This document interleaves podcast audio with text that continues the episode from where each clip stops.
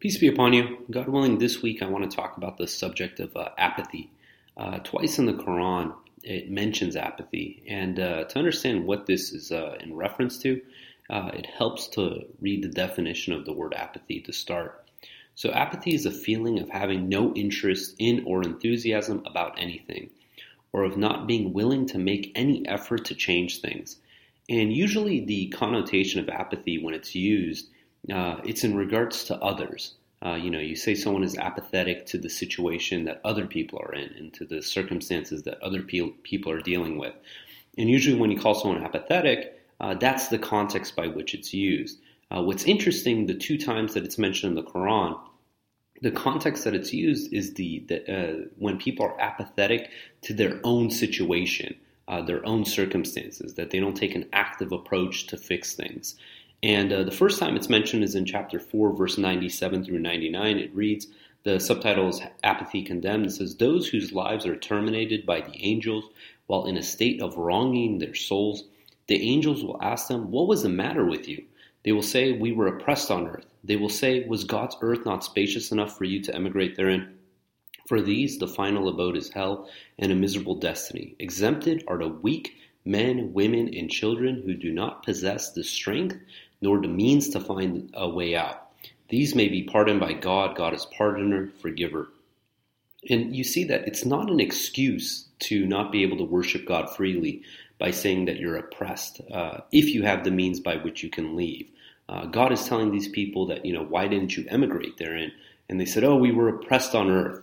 Uh, that's not an excuse. That's we're not allowed to be complacent to our situation. Uh, we have to take an active approach uh, that if we're not allowed to worship God freely, we actively pursue uh, the path of uh, uh, immigrating in the cause of God and changing the situation if we can. And um, the second time it's mentioned is in 579. Again, the subtitle is Apathy Condemned. It reads, They did not enjoin one another from committing evil. Miserable indeed is what they did. You would see many of them allying themselves with those who disbelieve. Miserable indeed is what their hands have sent forth on behalf of their souls. God is angry with them, and consequently, they will abide forever in retribution. Had they believed in God and the prophet and what was revealed to him therein, they would not have befriended them, but many of them are evil. And the default situation for most people is to be apathetic, uh, to be complacent to the situation, their environment, their circumstances. And um, uh, a perfect depiction of this actually took place on 60 Minutes. They did an interview a while back and it was entitled The Hidden Holocaust. And it was following this priest who was going back and finding these, uh, these villages and small towns uh, that the uh, Nazis held mass executions. And up until his research, the belief was that these executions happened in secrecy, and the people of the town and the village didn't know about them. And what he uncovered was the fact that this was a known occurrence, uh, that the people of the town in mass would come to watch uh, the execution of these individuals and um, they felt, you know, they didn't feel compelled to say anything, do anything, and they kept this to themselves for literally 50 years uh, until this priest went and uncovered this. And it just shows how apathetic people are to the situation. They're seeing people being uh, oppressed, uh, killed, um, you know, tortured, whatever, and they're not doing anything. They're not feeling like a threat. And um, there's a quote from uh, Abraham Joshua Heschel uh, famous rabbi, it says, Few are guilty, but all are responsible, right? Few people pulled the trigger, but everyone who witnessed that event was responsible to take action, to do something, to not be in a place where we're complacent to the atrocities and the uh, the victimization that's taking place in mass. Um, and it's our duty to either actively leave those situations, uh, to try to change the situation, do something uh, to not be tolerant of such actions. Um, continuously in the Quran, God tells us to advocate righteousness and forbid evil. And um, in the three times, it's in chapter 3, verse 103 through 114, uh, it makes the statement to advocate righteousness and forbid evil. In 3104, it reads, Let there be a community of you who invite to what is good, advocate righteousness, and forbid evil. These are the winners. And um, Uh, again, in 3110, it says, You are the best community ever raised among the people. You advocate righteousness and you forbid evil. And you believe in God. If the followers of the scripture believed, it would be better for them. Some of them do believe, but the majority of them are wicked. And again, in chapter 3, verse 114, it says, They believe in God in the last day, and they advocate righteousness and forbid evil, and they hasten to do righteous works. These are the righteous. And we see that continuously. If we want to be the best community, we want in a community uh, is just people who believe in and worship God alone. We have to be able to advocate righteousness and forbid evil. And um, there's a quote from Malcolm X that says, "A man who stands for nothing will fall for anything." And the way that we advocate righteousness and forbid evil is we have to understand what is righteous and what is evil. And if we come to the point where we're desensitized to being, being able to differentiate between good and bad, then we have no clue what we stand for. And I'm going to repeat the quote. It says, A man who stands for nothing will fall for anything. And we see time and time again politicians, mass media, uh, you know, marketers and stuff like that, they can twist the people's emotions to have them fall for something that they know deep down is wrong. Uh, because they're so uh, elegant and they make such a compelling emotional argument uh, that people just follow blindly. Uh, there's anyone who's familiar with these late night TV shows uh, like Jimmy Fallon um, and uh, who's the other guy? Drawing a blank on his name, but nevertheless, Jimmy Kimmel. Sorry. he, they would go and they would interview people after the uh, U.S. presidential debate, and they would ask, "Hey, why are you so, uh, you know, uh, in love with this one candidate?" And it's hilarious how little people really understand the issues and why they like someone. And uh, there was a one in particular. This was a, a different um, uh, interviewer, but he was asking someone who st- stood in line at 5:30 a.m. to get an autograph from Hillary Clinton and she was just enamored with how much she loved Hillary and everything like that. And said, you know, why do you love her so much? It's like, oh, I stand for what she stands for. It's like, what does she stand for? And she was dumbfounded. And then he asked, what do you stand for? And she didn't know. And the reality is, most people have no clue what their moral foundation is. What are the ethics by which they live by? And for anyone who's a submitter, we realize that what we stand for basically verbatim is in the Quran uh, to advocate righteousness, to forbid evil, to uh, basically follow the commandments that God has set forth, uh, God being most gracious, most merciful, we try to emanate these same characteristics. And um, there's a famous experiment, it was called the uh, Milgram experiment.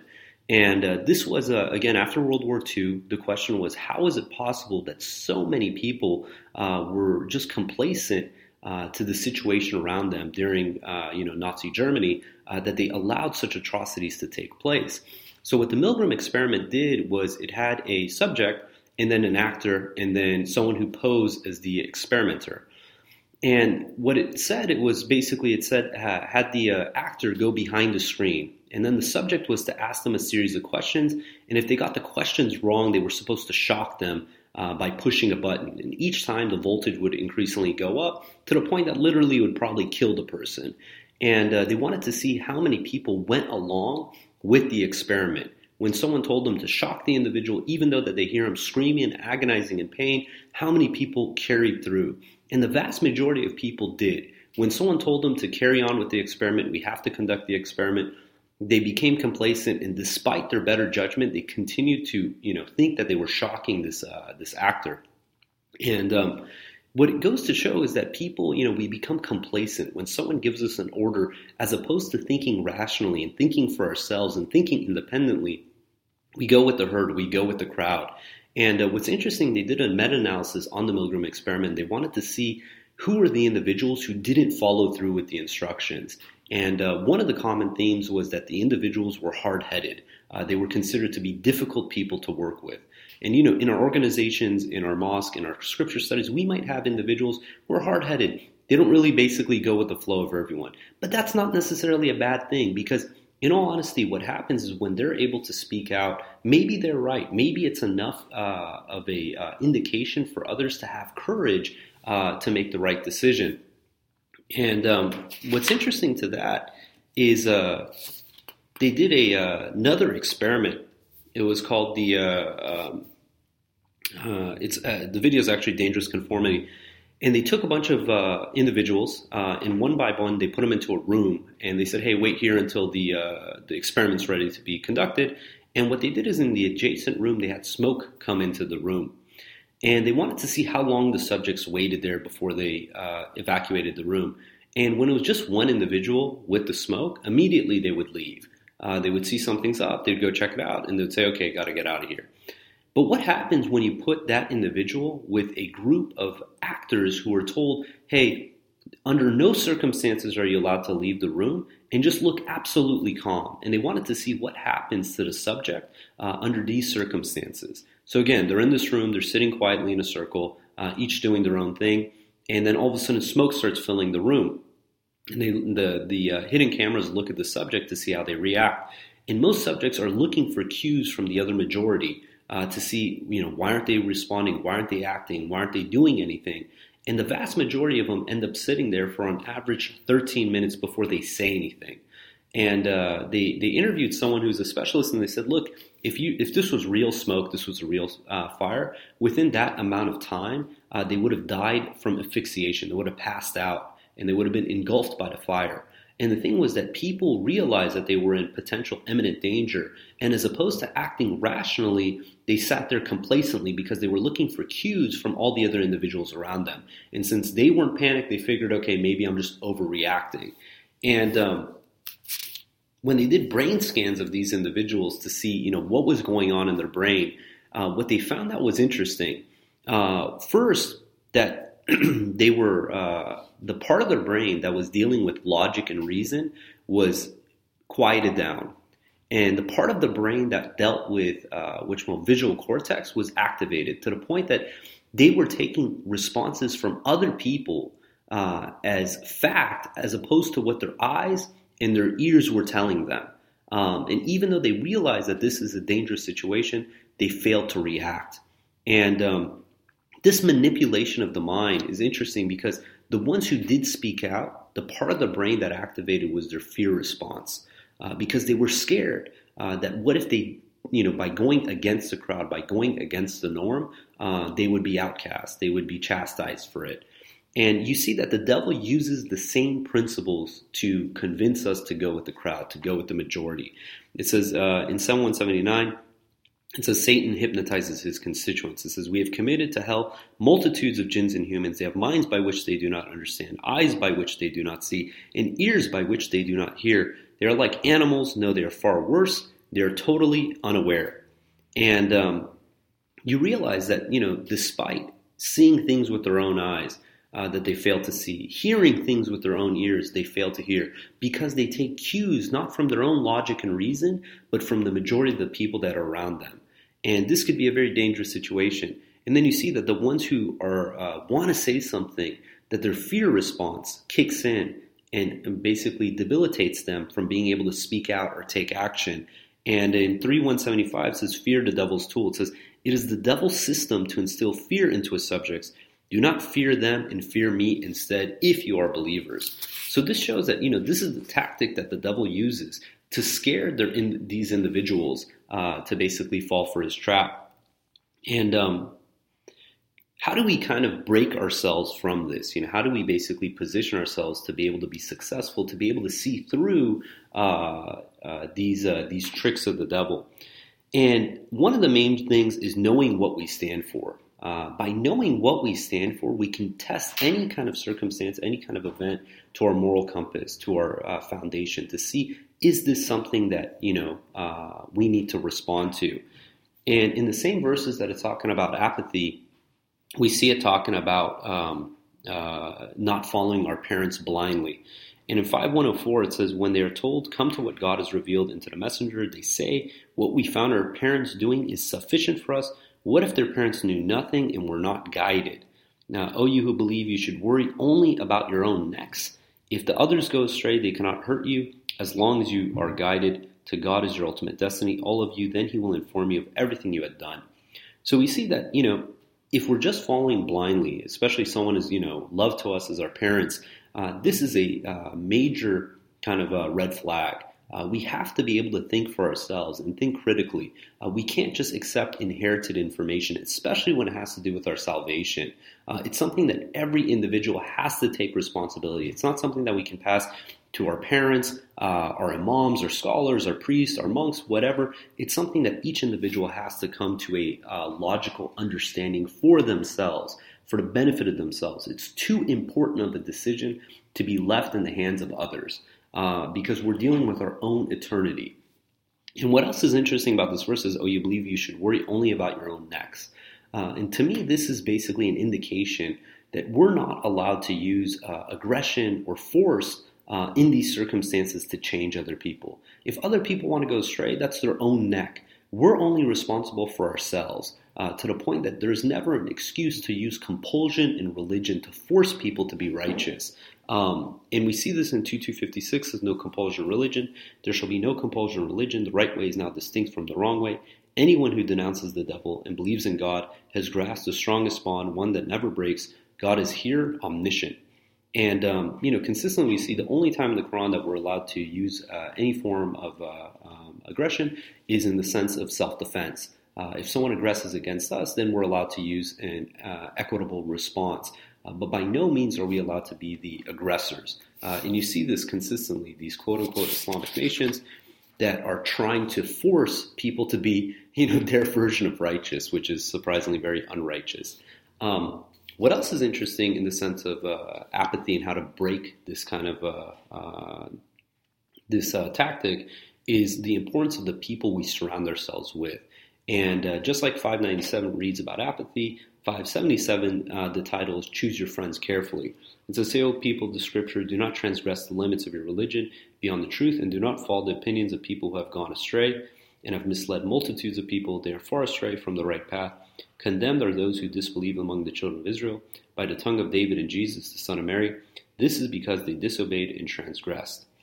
And um, we see from this verse, you know, the importance of the people we surround ourselves because they are the ones who basically we uh, inherently are going to set our baseline for. Uh, if we surround ourselves with people who are uh, unrighteous and commit evil acts and are corrupted, uh, then are basically passed to these behaviors, uh, we end up tolerating them a lot more. But if we surround ourselves with people who have high moral integrity and uh, people that we want to emulate, uh, then it's going to increase our uh, threshold for uh, ourselves and the standard by which we live by. So it's very important. There's a another experiment it's called the uh, Asch conformity experiment, and this one again, it was kind of the same premise. They had a subject come in and a group of actors uh, to basically participate in the experiment. And obviously, the subject didn't know that the other individuals weren't part of the experiment, but were actually actors. And what they did, they had a simple task. They said, hey, we're going to show you three lines. Let us know which one's the shortest line. And uh, what they wanted to do see is when the group gave the wrong answer, is the subject going to side with the group or go with their own uh, the, the actual truth? And what happened is, so the, the experiment starts and the everyone gives the right answers, and then it gets to one question, and then the group gives uh, a wrong answer, and then they wait to see what answer the individual gives. And keep in mind, this is a very simple task. Which line is the shortest? And the three lines you're staring right there in front of you. And uh, what you found out was that the vast majority of people went with the group. Despite, despite seeing for themselves which line was the shortest, they thought maybe they missed something and they just went with the group. And you see, this is similar to how the brain scans showed that the people wouldn't see with their own eyes, that they actually went with what the group was telling them uh, to basically cover over the facts that they were seeing in their own eyes. And uh, the way that they were able to get people back to, the, to being able to declare the truth was they did a couple variations of this experiment. One of them is they said, hey, we're going to have another participant go in there and also give the right answer and uh, to see is this enough basically push for the uh, the subject to give the right answer? And sure enough it was. Just by having one other individual speak the truth it gave that individual enough courage to give the uh, the right answer. So they said okay what if we give someone in there who gives uh, a wrong answer different from what the rest of the group was? And again they brought someone in and the, the individual gave the uh, wrong answer, but different than what the rest of the group gave, and then they waited for the subject, and that push was enough for the subject to give the right answer. So it shows when you have an environment when you can tolerate difference of understandings and opinions, despite them being right or wrong, it at least allows someone who sees the truth to speak up, to give the right answer. And um, all this, to me, uh, it has an important message. Is this fact that we have to always side with God, despite what the surroundings uh, look like, what the people around us are telling us. You know, we have to make that firm decision to stand with God. And there's a quote that says, "One with God is a majority." And a perfect example of this, twice in the Quran, is with Abraham. Uh, once as a youth, and then once as an adult. And when he was a youth, he basically went against his whole uh, tribe and village uh, in their worship of idols. And um, he went to the extreme of destroying their idols and being willing to be thrown into the fire to prove a point. Uh, because he realized that there was nothing these idols can do to, to hurt him.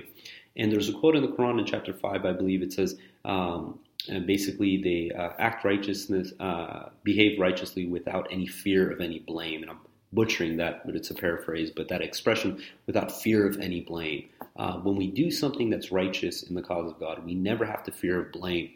And the second example of Abraham is when he had the uh, debate with the king.